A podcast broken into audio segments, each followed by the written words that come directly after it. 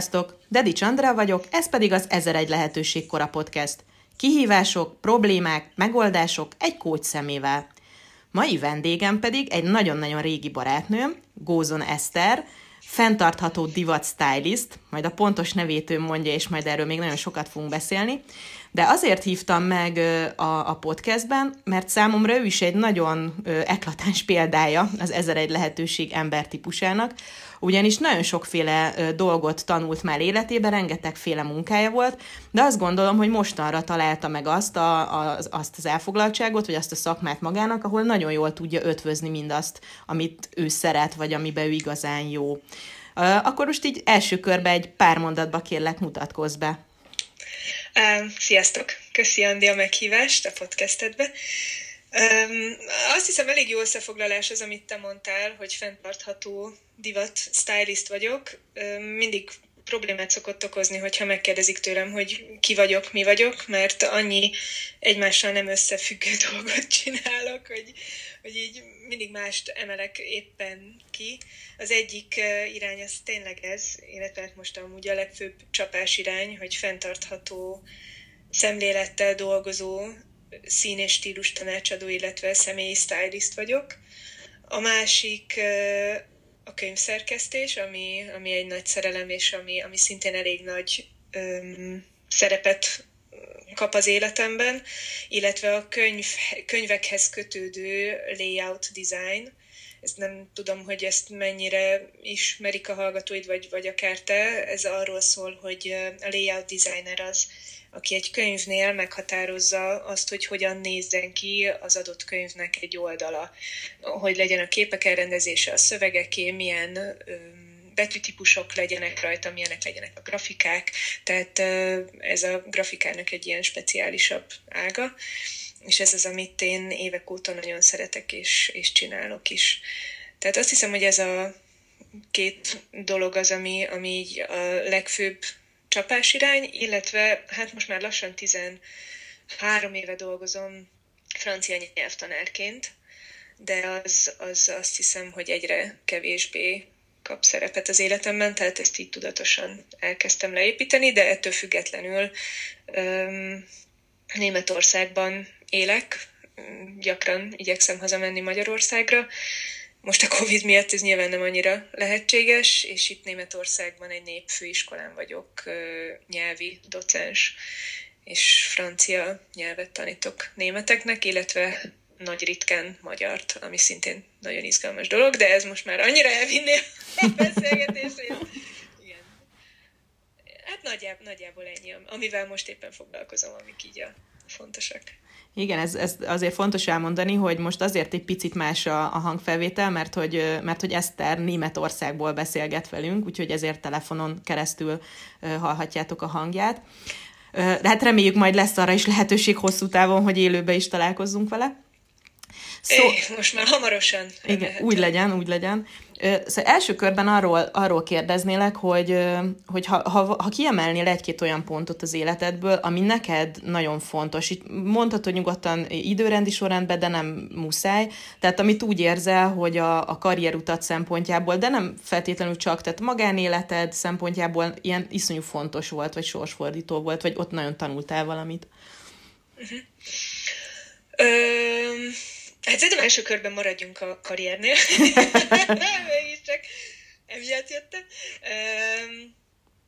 Én alapvetően francia-magyar szakos bölcsész tanárként végeztem, és rögtön a diplomám után bekerültem egy, egy tankönyvkutatóintézethez, irodai munkára. És ott igazából az első nap gyakorlatilag harmadik órájában tudtam, hogy ez az irodai munka, ez nagyon nem az én világom.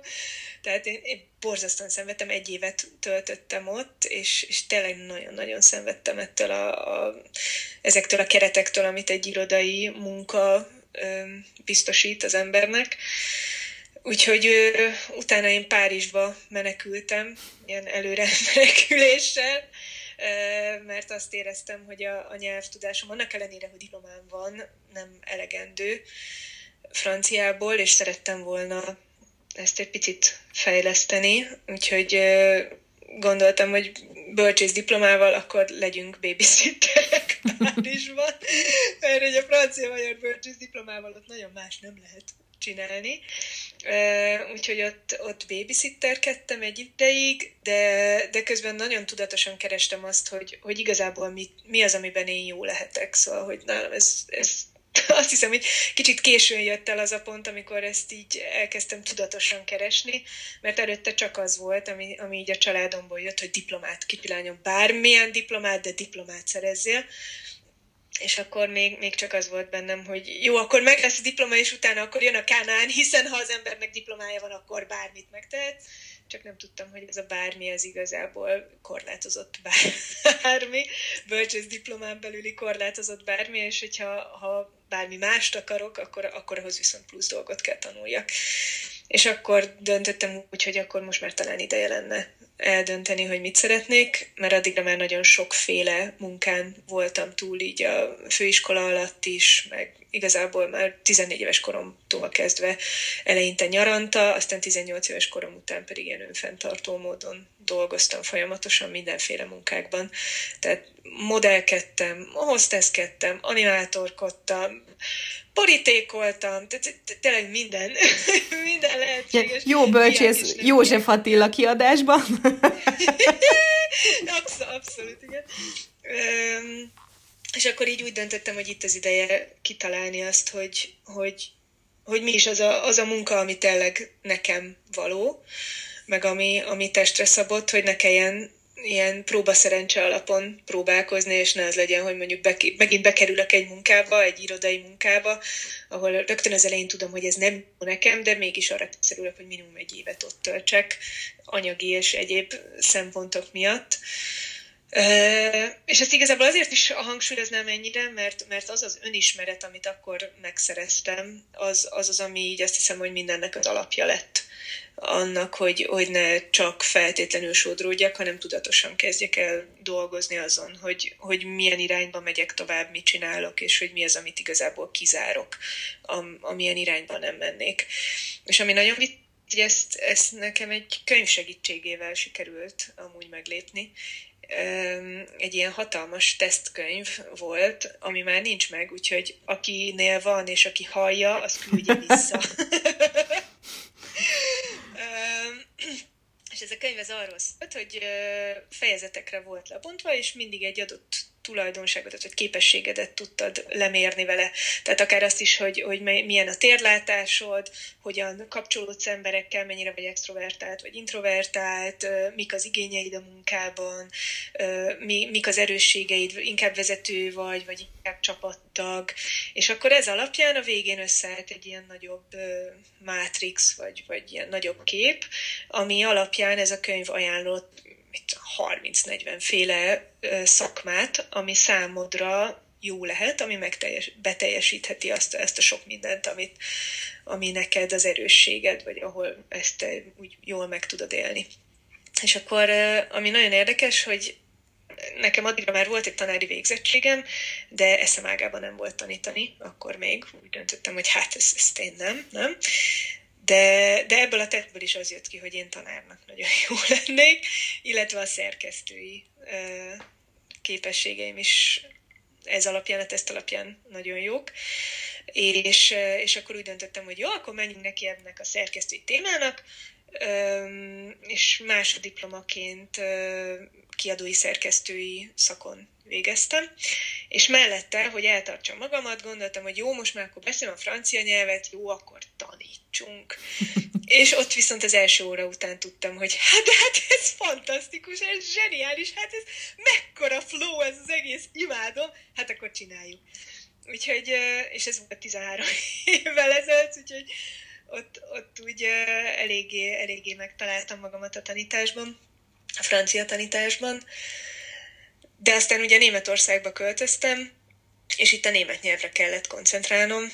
A francia nyelv az, az úgy szép, fokozatosan, lassan elsikkadt. Úgyhogy most már például felsőfokú szinten nem is vállalok oktatást, tehát hogy már én, én sem tartok ott, maximum nyelvtani alapszintű tudásban, tehát egy rendszert átlátom, de a szókincsem már bőven nincs ott, hogy mondjuk felsőfokra felkészítsek bárkit. De, de így azt is gondolom, hogy, hogy ez a francia tanítás, mint olyan, így szépen lecsengett, szépen mm. lassan lecsengett az életemben. És, és aztán jött a fenntarthatóság, miután kiköltöztem Németországba. Közben elvégeztem ezt a szerkesztői sulit is. Bocsánat, hogyha így nagyon csapongok, de tényleg ez nem ilyen egyenes út volt, hanem így egyik irányból jött pár év múlva a másik, közben ment a, má- a harmadik, a negyedik, és így és ilyen nagy hullámzó. Hát, mint egy rendes 21. századi karrier. igen, igen. Ezzel egy lehetőséggel. Um, Szóval, hogy közben elvégeztem ezt a szerkesztői sulit, és ott viszonylag hamar kiderült, hogy, hogy a vizuális ö, látásmódom az úgy, az úgy eléggé fejlett, vagy hogy ezekben úgy, úgy jó vagyok. Úgyhogy a, a főiskolai, vagy a, az egyetemi kiadói szerkesztői szakon lévő mesteremnél, akinek volt egy grafikai stúdiója, kezdtem el ö, gyakorlatot végezni, illetve tőle nagyon-nagyon sokat tanultam és ott is rájöttem, hogy hát tök jó dolog ez, de hogy ez megint azzal jár, hogy én 8 órán át egy helyben ülök, és mondjuk tördelek, vagy layout design tervezek, és ez megint nem az az irány, de hogy erre is szüksége van, hogy, hogy ezt a fajta kreativitásomat is kiéljem, és akkor ez így mindig megvolt az életemben, hogy, hogy mindig több dolgot csináltam, olyan szinte soha nem volt, hogy csak egy dolgot csináltam volna, és ez a sok dolog, ez így mindig kiegészítette egymást. Tehát miközben tanítottam, közben korrektorként dolgoztam egy, egy magyarországi számítógépes magazinnál, egy ilyen olvasószerkesztő korrektorként, és ez így szuperül kiegyenlítette egymást, hogy, hogy volt a nagyon elmélyült ö, szövegekkel foglalkozó bölcsészmunka, volt az ilyen nagyon nyitott, extrovertált tanítási munka, és akkor emellett még akkor csináltam ezt a másoddiplomát, tehát akkor meg foglalkoztam egyrésztről szövegekkel, de másrésztről megcsináltam a layoutokat. Hát én vizuálisan Tanultam is. a Photoshopot, meg az összes többit, tehát meg volt a vizuális része is, ami, ami meg az ilyen nagyon-nagyon kreatív, és, és megint egy, egy egészen más beállítottságot igényel. És, és aztán, amikor kijöttem, német, kiköltöztem Németországba, a férjem után jöttem. Hajtott a szerelem. nem, nem annyira a karrier miatt jöttem ki ide, az ugye sejthető volt, hogy itt a francia határtól nem túl messze nagy valószínűséggel nem fogok tudni annyira, annyira labdába rúgni francia tanárként. Egész egyszerűen azért, mert a németek nem szeretik a franciákat, a franciák nem szeretik annyira a németeket, főleg itt a sok-sok száz éves határvillongások folytán egyszer itt volt a határ, egyszer ott. Szóval a történelem áldozata vissza, lettél. Abszolút, igen. És hogy itt nem akarnak az emberek franciát tanulni. Úgyhogy, úgyhogy itt a francia tanítás az, az úgy hát parkolópályára került viszonylag hamar. A kisvárosban, ahol élek, gyakorlatilag egyetlen lehetőség van franciát tanulni, ezen a népfőiskolán, ahol én végül kikötöttem. De aztán megszületett a kisfiam, és, és nagyon erősen elkezdett az életemben a fenntarthatóság, mint olyan szerepet játszani. Belevágtunk itthon nulla hulladékba, tehát hogy ilyen totális hulladékcsökkentés, elkezdtem a vagy hát megalapítottam, nem is tudom, hogy ezt hogy lehet szépen mondani, a Zero Waste Hungary nevű oldalt, illetve az ehhez kötődő honlapot, blogot, volt podcast is, tehát egy csomó mindent, ami, amihez kapcsolódik, így elkezdtem csinálni, és, és az, egy, az egy nagyon nagy váltás volt az életemben. Tehát az, az tényleg olyan volt, ami, amilyen meghatározó mind a mai napig, és szerintem örökre meghatározó lesz. Tehát akkor felvettem egy olyan látásmódot, vagy világlátást, ami, amiből már nem tudok kilépni. Tehát egy olyan környezetvédelmi, fenntarthatósági, hát nem is tudom, törekvést az életemben, amit, amit minden szelete az életemnek vagy megsínlet, vagy, vagy nem tudom, meghatároz mind a mai napig.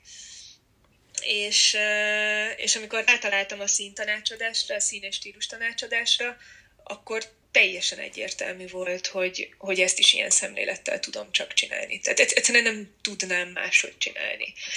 Nem tudnék én az a fajta stílus tanácsadó lenni, aki, aki azért viszi el az embereket vásárolni, vagy olyan ruhákat ajánl nekik, amik, ami mondjuk nem függ össze az én fenntartható szemléletemmel, vagy, vagy amiről mondjuk tudom, hogy, hogy embereket használtak ki azért, hogy ezeket a ruhákat elkészítsék. Tehát, hogy nyilván nem fogok ilyet ajánlani azoknak az embereknek, akik, akik hozzám fordulnak.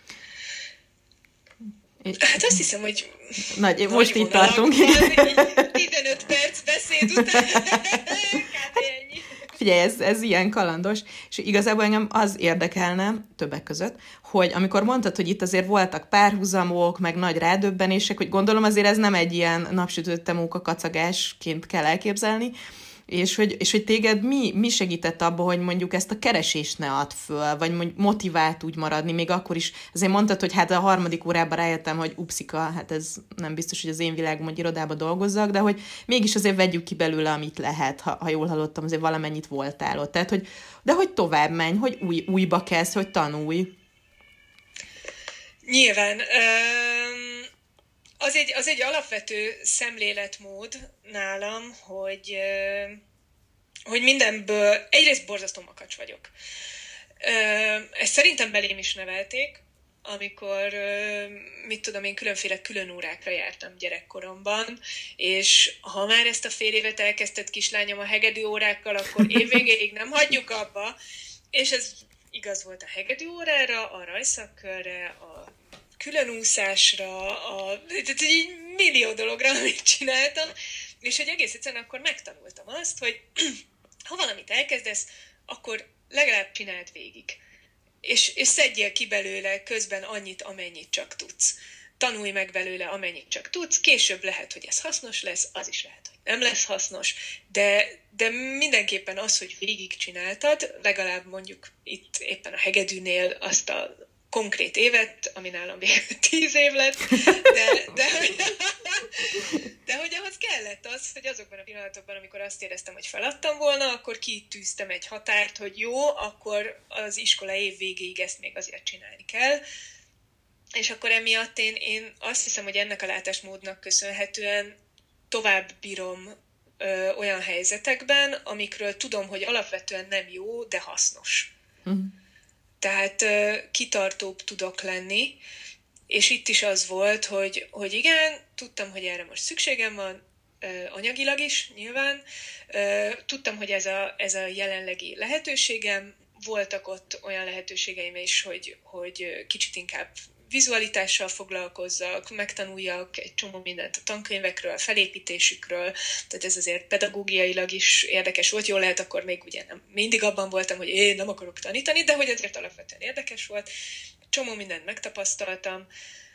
Tehát azt hiszem, hogy például abban a, hely, abban a konkrét helyzetben ez vitt tovább ez emiatt, emiatt nem hagytam abba. A többinél meg egész egyszerűen annyira vágytam arra, hogy megtaláljam azt, hogy, hogy mi az, ami, ami igazán hozzám illik, ami igazán nekem jó, amiben, amiben úgy tudok dolgozni, hogy, hogy flóban vagyok, hogy, hogy észre se veszem az idő múlását, hogy, hogy egész egyszerűen addig, addig hajtottam, amíg, amíg meg nem találtam ezeket a dolgokat. És igazából folyamatosan ez hajt, hogy olyasmit találjak, ami, ami nekem fontos, ahol értéket teremtek, adok át, ö, embereknek tudok segíteni. Egyszerűen ez egy akkora alapmotiváció, hogy, hogy mindig megtalálom azokat az utakat, ahol, ahol, így el, ahol ezt így ki tudom élni, vagy ahogy így el tudok jutni emberekhez. Meg ha jól értem, azért itt tényleg voltak ilyen éles váltások, meg párhuzamok, de alapvetően te olyan klasszikus értelemben bemegyek a, nem tudom, hivatalba 8-tól 4-ig típusú, tehát ha jól értem, te még tanárként is, tanárként is magántanárként dolgoztál, tehát nem feltétlenül ez a klasszikus nem, jól lehet, dolgoztam uh, szakközépiskolában, meg gimnáziumban, ott is évekig, tehát hogy 5-6 évig legalább, de ott is külsősként. Tehát uh, igyekeztem az outsider pozíciómat ott is megőrizni, ami sok-sok előnyel járt, főleg amikor nem kellett bemenni a tanári értekezletek felé. nem értem, mi a bajod a tanári értekezletek. Jó volt, hogy ezeket például kihagyhattam, vagy legalábbis egy részüket. És most ezzel nem tudom, hogy mit nem, igazából, de igazából nekem az a kérdés, hogy, hogy, hogy ez neked mit jelentett? Tehát, hogy ez neked inkább hát nem tudom másképp csinálni, de azért nehéz, vagy alapvetően el sem tudod képzelni, hogy, hogy másképp. Szabadság. Tehát Aha. egyszerűen szükségem van arra a szabadságra, amit, amit ez a fajta munkavégzés biztosít. Én, alapvetően egy, egy bagoly típusú ember vagyok, tehát én remekül tudok este 10 és hajnali kettő között mondjuk írni, meg, meg koncentrált munkát végezni szövegekkel, ami mondjuk a magazinnál így leadásokként egészen hasznos volt, amikor bementem a szerkesztőségbe, és hajnali négyig vagy ötig szerkesztettük az újságot, meg, meg korrektúráztuk, megjavítottuk, és, és én ezt simán bírtam, tehát gond nélkül, viszont rendre elvéreztem a reggel 3-4-8-kor kezdődő óráimon a gyerekekkel, tehát hogy én akkor használhatatlan vagyok tényleg, tehát lehetetlen, és, és az, a, az a szabadság, amit ez a fajta munkavégzés ad, akár az, hogy én magántanárként akkor készültem az óráimra, amikor akartam, akár szerkesztőként, most stílus tanácsadóként, hogy, hogy bizonyos munkákat akkor végzek el, amikor az én biológiai ritmusom annyira pörög, hogy, hogy erre képes is legyek. Ez, ez azt gondolom, hogy egy, egy hatalmas, hatalmas előny, meg, meg motiváció számomra, hogy ezt megtehessem, meg, meg megtehetem, és, és azt gondolom, hogy a teljesítményem is sokkal jobb ezáltal. Tehát egyszerűen én egy ilyen típusú ember vagyok, akinek ez kell. És hogy ennek a, de gondolom ez nem úgy történt, hogy 20 évesen fölébredtél, és akkor erre így rájöttél, hogy, hogy ebben a folyamatban volt olyan pont, ahol azt érezted, tehát, hogy így meginogtál, vagy nehéz volt, vagy, vagy kicsit föl kellett kaparni, hogy jó, hogy nekem ezek a dolgok fontosak, annak ellenére, hogy ilyen-olyan nehézségekkel szembesülök. Mert azért ez, én valahogy úgy képzelem, hogy a, a nagy szabadság mellett biztos, hogy van nehézség is. Persze, persze. Ö, főleg olyan jellegű nehézségek jönnek, amikor persze tök jó, hogy nagy szabadság van, és az egyik hónapban piszok sokat keres az ember, a másik hónapban meg minden tanítvány elment nyaralni, és éppen nem voltak tanfolyamok, és ugye a gimnáziumban sem voltak órák, és így hirtelen ott álltam, hogy így hát szabadság van, de pénz éppen nincs. És akkor ezt megtanulni, beosztani, hogy akkor előre félretenni annyi pénzt, mert már most tudod, hogy abban a hónapban akkor az nem lesz annyira jó neked. Szóval, hogy ez, ez egy elég hosszú folyamat volt, mire ebbe én is így beletanultam. Aztán később pedig meg már jött az a fajta része a dolognak, amikor meg kellett már tanulnom nemet mondani, mert már annyi tanítvány volt, annyian kerestek, hogy, hogy akkor meg kellett tanulnom azt, hogy, hogy bízzak abban, hogy oké, okay, most lemondod ezt az embert, nyugi, két hónap múlva lesz új tanítvány, lesz másik ember, lesz miből megélni, mondhatsz nyugodtan nemet, hogyha azt érzed, hogy ez már mondjuk túl sok lenne, vagy nem kompatibilis, vagy, vagy akármilyen szempontból. És ez is egy, azért ez is egy nagyon nehéz és hosszú tanulási folyamat szerintem mindenkinek, aki, aki ilyen magánvállalkozásba kezd, hogy, hogy hogy tud te magadnak megteremteni egyrészt a korlátaidat is, anyagilag is, hogy meg tud, hogy be tud osztani fizikailag is, tehát a mindennapok szintjén, hogy akkor most igenis leülök és csinálom, annak ellenére, hogy senki nem kényszerít rá, hogy én most leüljek és csináljam. Ha csak nem a határidő, hogy Az egy nagyon erős főnök, igen. Nagyon bizony, legjobb haverom. De mondjuk például a tanításnál, amikor mondjuk önreklámot kellett csinálni, ott ugyan senki nem kényszerített rá, hogy akkor én most a Facebook oldalt vezessek, vagy amikor már ez Zero Waste Hungary volt, azt tudom, hogy azért tudtam csinálni, mert előtte tíz éven keresztül ilyen magánvállalkozóként megszoktam azt, hogy, hogy hogyan tudom magamat motiválni, vagy hát megtanultam azt, hogy hogyan tudom magam motiválni, és hogy akkor is csinálni, amikor éppen nincs visszajelzés, nincs olyan ember, aki, akit úgy tűnik, hogy ez érdekelne, vagy éppen anyagilag nem jön belőle semmi. Ez, ez egy nagyon hosszú tanulási folyamat, és, és ezen végig kellett menni. De maga a munka mindig tovább lendített, mert az, az fontos volt, és ez érdekes volt, és, és azt akartam csinálni.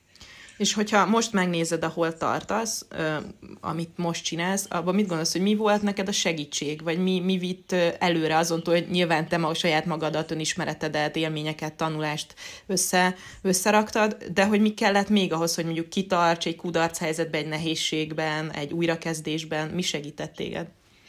Mm, a háttér. A barátaim, akik így nagyon-nagyon tüzönvizen keresztül támogattak, és itt most nézek rád is, kacsintok. Köszönöm szépen. A családom, akikről, akikről tudom azt, hogy, hogy gyakorlatilag bármibe fogok, ők azt mondják, hogy igen, menj, csináld. És, és tényleg nagyon sokat számítottam úgy az, azt gondolom, a családom részéről, hogy én alapvetően egy vállalkozó közegből jövök. Egy csomó minden nem volt számomra már ismeretlen, amikor belekezdtem a vállalkozásba, mindenba, és, és pici korom óta igazából én ebben élek, hogy hogyan kell. Tehát, hogy pont ma reggel gondoltam rá, hogy annyira vicces, hogy már nyolcadikos koromban apukám menedzser könyveit olvastam, és ilyen tiszta hülyének néztek az osztályban, úgyhogy egy idő után így dugdosni kellett, mert, mert ciki volt, hogy jöttek oda, hogy hülye vagy, mi ez? De hogy én nagyon ilyen, ilyen közegből jövök, és ez valahogy így természetes volt számomra, hogy mivel ez az én habitusommal is kompatibilis, meg ilyen közegből is jövök, mert például a tesóim abszolút nem ezt az utat választották, pedig ugyanilyen közegből jöttek. Ezért nekem ez például nagyon nagy segítség volt, hogy, hogy tudtam, hogy bizonyos dolgok hogy működnek, vagy hogy bizonyos dolgokra hogy kell, hogy érdemes ránézni hogy, hogy érdemes ezekre így odafigyelni. Úgyhogy, úgyhogy ez, ez abszolút nagy segítség volt. És most ugye végül is, ami a, most a fő profilod, ez a, a szín és stílus tanácsadás, ugye, és a fenntartható divat, hogy mit gondolsz, hogy mi az, ami, ami neked ebben igazán a, a legfontosabb, vagy ami miatt azt gondolod, hogy, hogy most azért tényleg megtaláltad azt, ahol ötvöződik minden, ami neked fontos? A karrierutadon? Jaj, hát ez nagyon izgi. Szín és stílus tanácsadásról órákig tudok beszélni. Hál' Istennek! Ha erre valaki kíváncsi, akkor szeretettel várom a honlapon, Facebookon, és Instagramon. Na, de tényleg, tehát, hogy annyira jó az, hogy, hogy benne van egyrészt a vizualitás, ami nekem nagyon-nagyon fontos, és benne van az, hogy, hogy emberekkel kapcsolódhatok, megfoglalkozhatok, ami szintén számomra ilyen, ilyen alap dolog, tehát ennél, ennél nem tudom jól érezni magamat. Meg, meg van bennem ez az ilyen nagyon erős, hát ez most patetikusan fog hangzani, de, de ilyen szolgálat iránti igény, hogy, hogy az embereket segítsem, szolgáljam azáltal, amit, amit csinálok, ahogy dolgozom. És, és ráadásul azt megélni nap mint nap, hogy, hogy eljön hozzám valaki, aki, akinek én olyat tudok mutatni, mondjuk a szintanácsadással, amitől ő sokkal szebbnek érzi magát, jobban érzi magát a bőrében, és, és ez ilyen úgymond instant változás, mert, mert pár óra alatt következik be az, hogy, hogy valaki odajön, és egy kicsit félve, izgulva, esetleg rosszabb önbizalommal, és, és mondjuk két óra múlva azt látom, hogy így, így ragyog a színeiben. És, és, így, és így nézi magát a tükörben, teljesen megdöbbenve, hogy atya én tudok így is kinézni. Szóval, hogy ez, ezt annyira fantasztikus dolog átélni, egyszerűen nem tudom megunni. De mhm. tényleg, tehát, hogy így ez, minden egyes alkalom az ilyen, ilyen azért is nagyon-nagyon jó, mert tudom, hogy annak az embernek ez egy ilyen ünnepnap az életében, vagy hát én ezt így szeretem úgy tekinteni, hogy, hogy ez egy ilyen ünnepnap, ami, ami ilyen különleges, amikor csak magával foglalkozik, csak, ö, csak azzal foglalkozik, hogy ő hogy tudná jobban érezni magát a bőrében.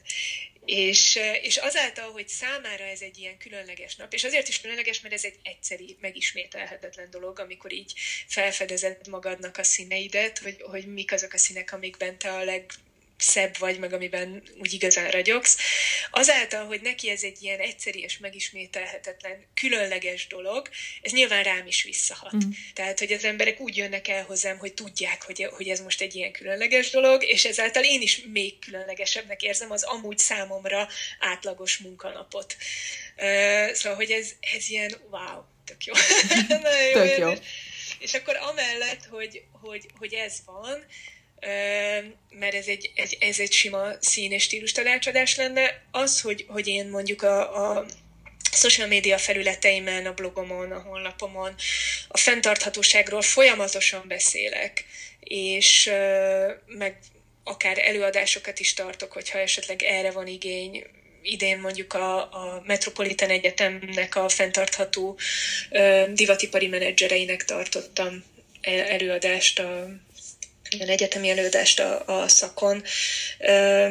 Tehát, hogy ez, ez meg egy olyan rész, ami meg, ami meg nekem nagyon-nagyon fontos, hogy ezt az egész fenntarthatóságot, környezetvédelt propagáljon, és hogy kicsit így az emberek agyában azt a, azt a tévképzetet eloszlassam, hogy, hogy a fenntarthatóság meg a környezetvédelem a divatban egyet jelent azzal, hogy valaki ilyen bénán öltözködik, mondjuk ilyen 2000-es évek stílusában, vagy hogy, hogy ez egy, egy bizonyos ilyen bohó stílushoz kötődik.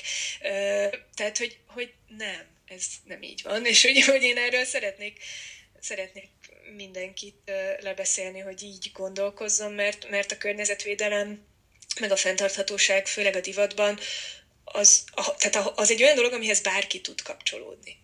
Nem, nem egy ilyen privát klub, ahova csak bizonyos stílusban öltözködők, vagy bizonyos módon vásároló emberek léphetnek be, hanem, hanem ezt, ezt mindenki tudja valamilyen szinten nyilván a saját életmódjának, életstílusának, anyagi helyzetének megfelelő szinten csinálni, és, és akkor keressük meg, hogy mi az, ami neki a, a legfenntarthatóbb, ami az ő életében a legfenntarthatóbb, ami hozzá a legjobban passzol. És ez, ez, meg, ez meg egy másik típusú folyamat, de, de szintén hihetetlenül izgalmas, meg érdekes. Úgyhogy ja, még tudnék órákig áradni. De olyan jó. Nem, örülök, hogy így, hogy így el tudtad mondani.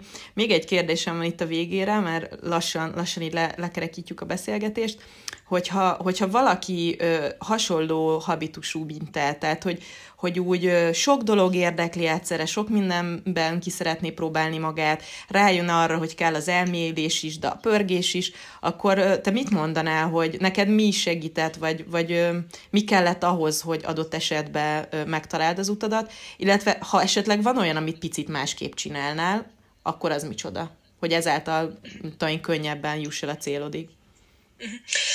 Szerintem az olyan típusú embereknek, mint én, fontos egyrészt tudatosítani magukban azt, hogy nem baj az, hogyha nem egy út mellett döntesz. Nem baj az, hogyha több dolgot csinálsz. Nem baj az, hogyha, hogyha nem egy dolognak adod át magadat százszerzelékosan szerintem ez egy elég erős sztereotípia a társadalmunkban, hogy egy dolgot csinálj, de azt aztán igazán jól, és vannak olyan emberek, akik erre egész egyszerűen képtelenek. Öm, még sok-sok évvel ezelőtt láttam egy TED előadást, azt hiszem TED volt, öm, az ilyen azt hiszem, hogy úgy fogalmazták meg talán sok tehetségű emberek, akik nagyon sok mindenben tehetségesek, és ezáltal ilyen teljesen elveszve érzik magukat, hogy, hogy jó, oké, ez is megy, az is megy, amaz is megy, akkor most mi legyen? Akkor mi legyek, ha nagy leszek? És ez nekem nagyon sokáig, tényleg nagyon komoly problémát okozott. Hogy, hogy a hegedű tanárnőm azt mondta, hogy akkor menjek a konziba, az úszóedzőm azt mondta, hogy akkor ezt tekém, ezt jobban kéne nyomni, mert akár, akár mehetnél, ha így csinálod, akkor olimpiára is. Persze nyilván ezt, amikor még pici voltam, aztán később már túl késő volt, de, de, hogy, de hogy abban is tehetséges voltam, és amúgy az irodalom is érdekelt, és nagyon szerettem olvasni, és blablabla. Tehát nagyon sok minden volt, ami, ami érdekelt, és amiben jó is tudtam lenni egy bizonyos szintig, és nekem az okozta a legnagyobb problémát, hogy kiválasszam azt, hogy mi az, ami, ami tényleg hozzám illik. Ehhez viszont önismeret kellett. Kőkeményen leülni, végignézni, teszteket kitölteni, emberekkel beszélni, megtudni azt, hogy én igazából mi, milyen vagyok, és mi az, amiben, amiben a legjobb tudok lenni. És anélkül, hogy ebbe nagyon feleslegesen nagyon sok energiát bele kellene fetszölni. Mert igazából bármiben lehetsz te csúcs szuper, a kérdés az, hogy mennyi energiát kell ebbe beleraknod. És hogy, hogy megvan-e a motiváltságod arra, hogy ezt a nagyon sok energiát belerakd esetleg olyasmibe, amiben alapból nem lennél annyira jobb, annyira jó.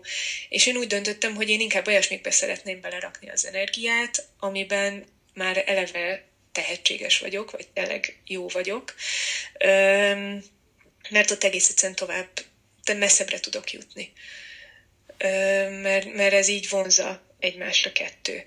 Tehát, hogy amiben jó vagy, azt általában szereted is. Viszonylag ritka az olyan, hogy olyasmit szeretünk, amiben nagyon rosszak vagyunk. És ehhez tényleg nagyon nagy fokú önismeret kell, én azt gondolom, hogy, hogy meg tudja az ember ítélni azt, hogy, hogy mi az, ami igazán neki való, de hogy, de hogy közben meg ne féljetek öm, próbálkozni, meg, meg elindulni akár egy irányba, ami, ami lehet, hogy, hogy abban a pillanatban még azt se tudod, hogy mi lesz belőle, de, de érdekel, akkor menj és csináld. Aztán majd lesz belőle valami, vagy lehet, hogy nem. De lehet, hogy ez 15 év múlva visszajön, mint nekem mondjuk ez a szín és stílus tanácsadás meg divat, hogy, hogy modellkedtem egy ideig, aztán még 15 évig semmi. És most meg ez az egész divatvilág hirtelen visszajött, és így most ebben egyesül minden, ami, ami eddig ilyen apró, szétszórt dologként az életemben megvolt. Köszönöm.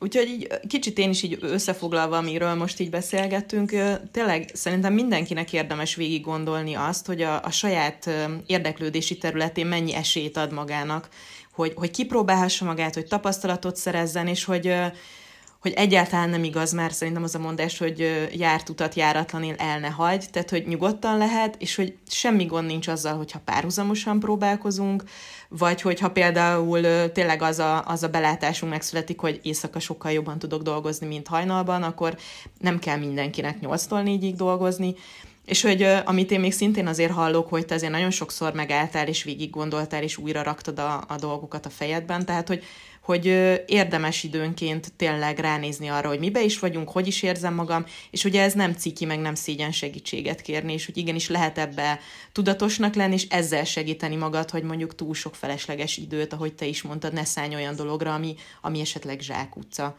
Úgyhogy nagyon szépen köszönöm, hogy tudtunk beszélgetni. Szerintem egy végtelenül izgalmas, ezer egy lehetőség utat hallhattak, akik, akik meghallgattak minket, és mindenkinek, aki most érzi azt, hogy húha, nagyon jó lenne összehangolni azt az öt dolgot, ami engem érdekel, és hogy ebből kitalálni egy új karrierutat, vagy, vagy belekezdeni egy tök új dologba, vagy, vagy rájönni arra, hogy, hogy, hogy a meglévőből mi az, amit jobban érdemes lenne kiemelni, akkor az bátran keressen, hívjatok, írjatok, majd mindenféle elérhetőséget berakok az adásmenetbe, és természetesen nem csak hozzám, hanem, hanem Eszterhez is, úgyhogy ott majd megtaláljátok a honlapját, meg a mindenféle Instagram és Facebook felületeit, amit szerintem, hogyha pusztán csak érdeklődők vagytok, akkor is megéri követni, mert ki tudja, mikor lesz szükségetek egyébként egy részletesebb tanácsadásra, úgyhogy bátran keressétek őt is, és jövő héten egy újabb izgalmas emberrel érkezek, úgyhogy kövessetek Kedd akkor podcast. Sziasztok! Sziasztok!